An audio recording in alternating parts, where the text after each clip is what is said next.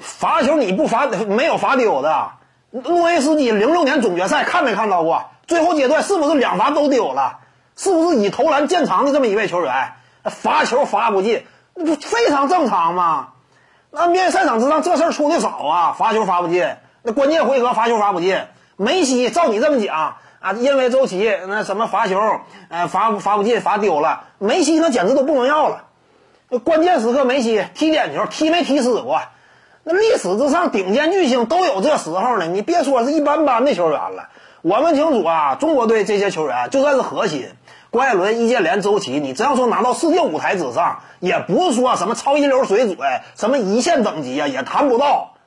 那他们在国内这样一种这个球员当中出类拔萃，但是在世界的篮坛之上，那确实整体实力这块你要差吗？